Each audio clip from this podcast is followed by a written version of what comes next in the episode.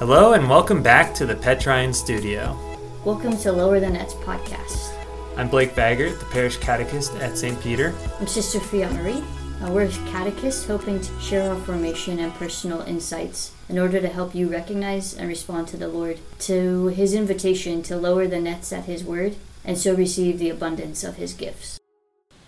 Well, happy All Hallows Eve, Sister Fiat Marie. We're recording this here on October 31st, and we're looking forward to November. It's one of my favorite months, actually. Um, so we start the month off with All Saints Day, but then there's a particular devotion here in the church to pray for the souls in purgatory. But, you know, it's so hard not to walk around the streets today and see how kind of, or this holiday has become distorted most people think of today as a day of magic or superstition or evil and spooky things, mm-hmm. but it's not the true source of today. So, uh, whole different podcast to talk about the origins of Halloween. Right. Yeah. But we wanted to just um, begin our conversation today with saying holiness is not magic like the things that we are discussing throughout the entire context of this podcast and in our faith are the sacraments and our encounters with Jesus, and they are a true and real experience of God's grace. Um, I've had this reflection for a while, and mentioned at a prayer or a parent prayer discussion just the realization that what we take in, TV, media, often distorts the way we approach and understand spiritual things. Um, we think of something that's supernatural or spiritual as spooky, mm-hmm. but honestly, it's just a part of reality, and that it's what God uh, composes in us and our soul. Being supernatural literally means just being above the natural, not something that's spooky. And we become supernatural when we have God's life living within us, which happens when we receive sanctifying grace. Right. And yeah, in the sacraments, it reminds me of a definition I really like for the sacraments is that they're a visible sign of an invisible reality. We're, we are physical creatures and we need those visible signs to help us remember there's something invisible that's reality happening here. Just because I can't see it doesn't mean it's not a reality. Um, so it's not made up. The sacraments, what they do isn't made up. It's not magic, it's an invisible reality. So, in this podcast, we just want to jump into the very beginning of this daily opportunity we have to experience God's grace. The invisible reality of His mercy and goodness and faithfulness, um, and that it's really there and available to transform us in the Mass. Um, and I was also thinking, you know, Halloween is today, but Thanksgiving is coming up, and that's what the Mass means is Thanksgiving. So Thanksgiving for this invisible reality that we're reminded of um, and take part in in the Mass. Um, so we're gonna just kind of we're gonna touch on the first part of the Mass. There's kind of like you could divide the Mass into different elements, and today we're focusing on the introductory rite. So that's basically from the pe- the priest walking walking in to right before we sit down to listen to the readings. Mm-hmm. And one of the themes that we hit when we talked about the Mass kind of globally, uh, one of our first podcasts, is that the Mass is cosmic, it's universal, it incorporates all of creation. And that's exactly what happens when we begin with the procession. The priest in persona Christi is ushering in all of creation to give praise to God the Father. So the Mass is a cosmic event. That is what actually our plans for our renovated church plan to incorporate when we have the stars above. But throughout various churches, you have elements of creation that, um, so we have stars above, we have garden and plant imagery, and we have some running water motifs in some churches. And all of this places us in a state of worship with creation as things were made to be. And at each Mass, you know, we're renewed, we're recreated. Um, and we come to meet the new Adam, who is the image of the new humanity, Jesus Christ. So we begin Mass with this symbolic representation that points us to this reality. We start out with incense that goes forth, which I point it as a scene to the Holy Spirit or the mist that made the earth fruitful in Genesis 1 and 2. We have something that goes before that prepares the way. Then we have the crucifix. The word that was at the beginning and of whom all things were created goes forward in the beginning of this procession and calls forth things into being. After that, on our Sunday Mass, we have the Lucifers, our altar servers carrying candles. As God said, Let there be light. And there was light. And it shares yeah. the light of Christ for the world. And then as we process in, as the priest and the ministers process in, we have uh, increasing complexity. Mm-hmm. So we start with the altar servers, which go through training, and then we into enter lectors who are installed. Um, they have, serve a specific purpose, and then finally we get to an acolyte who's also installed um, and has this very close role in ministry to the altar, but they're not ordained yet. And then finally we have the priest coming last, but he isn't the one who actually is just last in order. He's the one that's saying, "Go forth," kind of pushing us forward to where we need to go that is the priest in the person of Christ, leading us as the faithful gathered to praise and worship God the Father. Yeah, it really it reminds me just thinking like ushering us in, gathering us in, very much an image of the good shepherd. Of, exactly. You know, him gathering the flock together, getting us all in one place. Um, and the sheep hear his voice and follow him. So we we hear the song start and we or we hear you know the entrance antiphon start and we hear his voice and and we're we're ready to gather.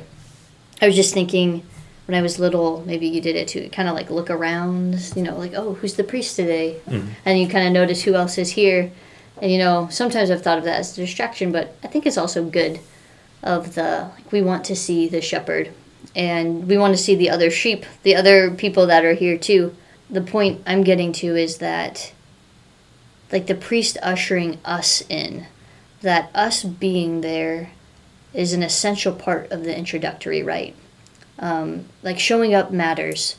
Not following the shepherd is not the same as following the shepherd. So us being there matters. As we prepared for this, Blake and I, we were talking about that idea of it being an obligation or requirement to go to Mass. And that's kind of really part of the introductory rite that it's like, I'm here. Because we are obliged, we are required by the church. Um, yet we have a choice if we're going to follow the church, if we're going to follow the shepherd or not, if we're going to be there or not. Um, and so sometimes that idea of it being an obligation comes across, I don't know, funny or hard.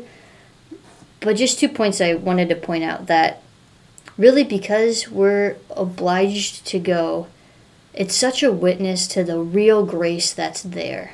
Like we are, the church is so convinced that the shepherd is providing for us here. That's like you ha- you need to go. You need to be here.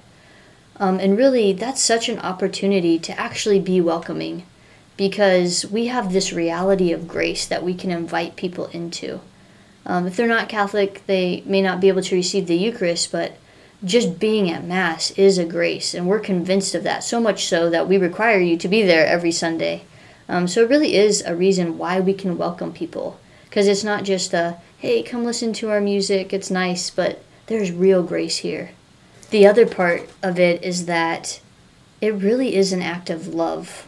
A Father Dewar had this in a homily recently for school of if there was something he was kind of speaking from like the opposite if there was something dangerous but if there was something really good for someone you would want them to have it. And that's what the church is saying like this is so good. We it is good for for your soul for your eternal life.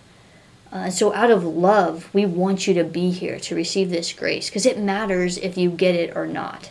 And we want you to have it. Um, so just one thing with the introductory rite and the procession there that that obligation, us being there, is really part of it. Father bringing us in. I think we're ready to move on to the next piece, penitential. So. Okay, so the next, so we have the like the procession coming in, and then we have the penitential rite and the Gloria. It just really struck me that here we are again, the Mass ordering us to have right relationship with God and with others. It's kind of like we like say hello, and then right away we go into confessing our sins and maybe you haven't noticed it before, but it really is. It's like we say hello, mm-hmm. which is obviously like we're meeting as God's people. The Lord be with you and with your spirit. We sign ourselves with the cross. So it's obviously we're meeting as God's people. And then the very next words are, let's call to mind our sins. And it, for me, it's a remembrance of who we're speaking to. Right. Like we come to a lot of gatherings and it's maybe a meeting and I might be presiding over the meeting. Well, I'm just Blake Vajgrt. Mm-hmm. But when we come to the Mass, we enter into the holy presence of God. And as it's humbling to actually be like, yeah, Lord, this is where we need to start. I've not been who you have called me to be. Right. So it's a, a great reminder for us, just in the structure of the Mass, to enter into that reality. We're not just doing something that we do every day, Mm-hmm. we're entering into eternity with God. And that within that penitential rite, we confess our sins to God, and then we also say, "And to you, my brothers and sisters," this opportunity to, to like rejoin as God's family where there's tension. You know, it's really beautiful. Um, you could probably we could probably do a whole podcast on the penitential rite. Um, so it's it's something worth looking into if it's striking your heart. So right after we've like called to mind we're in God's presence, we've admitted our faults it just leads right into praising God. And the point I want to draw there is that really our relationships with each other are really pretty empty if it doesn't lead to this, to us praising God. So we join together as this family, and as soon as we can, the church has us fulfilling this role to praise God, because that's that's what brings us life. So it plays out for many of us all on a daily basis. I'm sure you have a story like this too. But Mhm. there was one time my spiritual father, Father Farrar, uh, he's a demanding man, but you get a true sense of Jesus Christ in him, exhibited by his joy and peace and gentleness. So I say he's demanding because Jesus is also demanding. Right, yeah. Like he fulfills that role um, as best as he can in his priesthood. And there was one time I made a pretty bad mistake at work, and um, I was a little nervous to go up and own up to it, but I did. And I was expecting to get a talking to. Um, instead, Father Farrar met with gentle reassurance and an encouragement to begin again. And I was kind of just left there wondering what just happened. But as I reflected on it as we talked later, it was an experience of God's mercy. Mm-hmm. God, through Father Farrar, met me in this moment of knowing I had made a mistake, I had owned up to it. And I couldn't help but leave that encounter, leave that meeting, and leave that moment without wanting to put that love and mercy in my life and with the life of others, as well as give praise to God for the great Father that He is and the great Father that He had put into my life. And so I'm sure you have all had an experience like this where you've encountered God's love and mercy, and then you can't but say, God, you are so great. I give you glory and praise, just as we do when we enter into the penitential rite to moving on to the Gloria, where we do exactly that.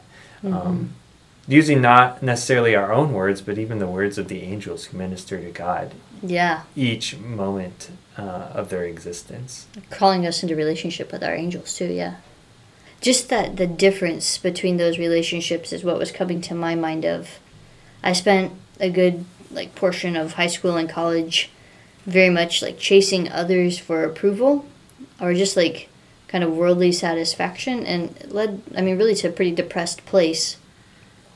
And sometimes I still catch myself doing that.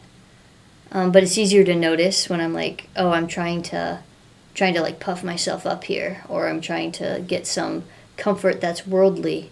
But like, what a difference! Like, it, it's almost like those relationships that are just solely based on a sports team or an activity I do or an interest I have. It's almost they kind of have like an aftertaste where it's like I enjoy them at the moment, but then afterward, like sometimes I'm restless Mm-hmm.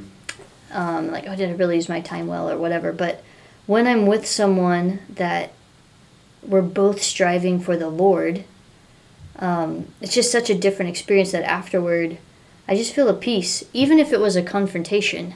But I can feel a peace because I know we're we're both striving for the Lord, and I think that's part of what this penitential act in the Gloria is doing. It's inviting us to relationships that are centered on the praise of God, because that's what we're made for. That's what's going to bring us that peace and joy. And then together, we actually move into the next part of the Mass, the collect.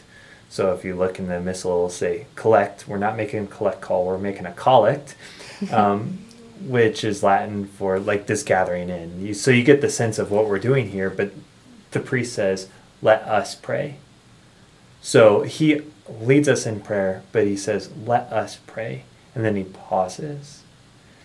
So now that we've been set aright, we're reconciled with God, entered into praise, we recognize his work among us in the past, now in the present, and we ask for him to continue to do it in the future. We have a various prayer that matters for each Sunday throughout the year, but at its basic level, it's just us asking him, the Lord God, what you did in the past, do for us now and always. And that's at the mm. heart of the collect. Um, so sometimes the specific prayers call to mind a specific theme or intention for the Sunday. But when we hear the words, let us pray, it's just an invitation for you to call to mind an intention or intentions and everything that you have been doing throughout this week as we come together again each Sunday and offer that up. Because as Sister Fiat Marie said, we're all together in this relationship with God and with one another that leads to praise. And so we say, let us pray. And that concludes the introductory rites. Then we move into the liturgy of the word. Um, but if you want to think of the introductory rite as a warm up for the Mass, and it's almost a mini overture of the Mass. So we get to see all the main parts. We get warmed up to enter into the fully of the liturgy of the word, where we hear the great thing God has done for us. Then we move to making a profession of faith and then enter into communion with Him in the liturgy of the Eucharist. Mass is really the most important thing that we can do in our week and in our lives.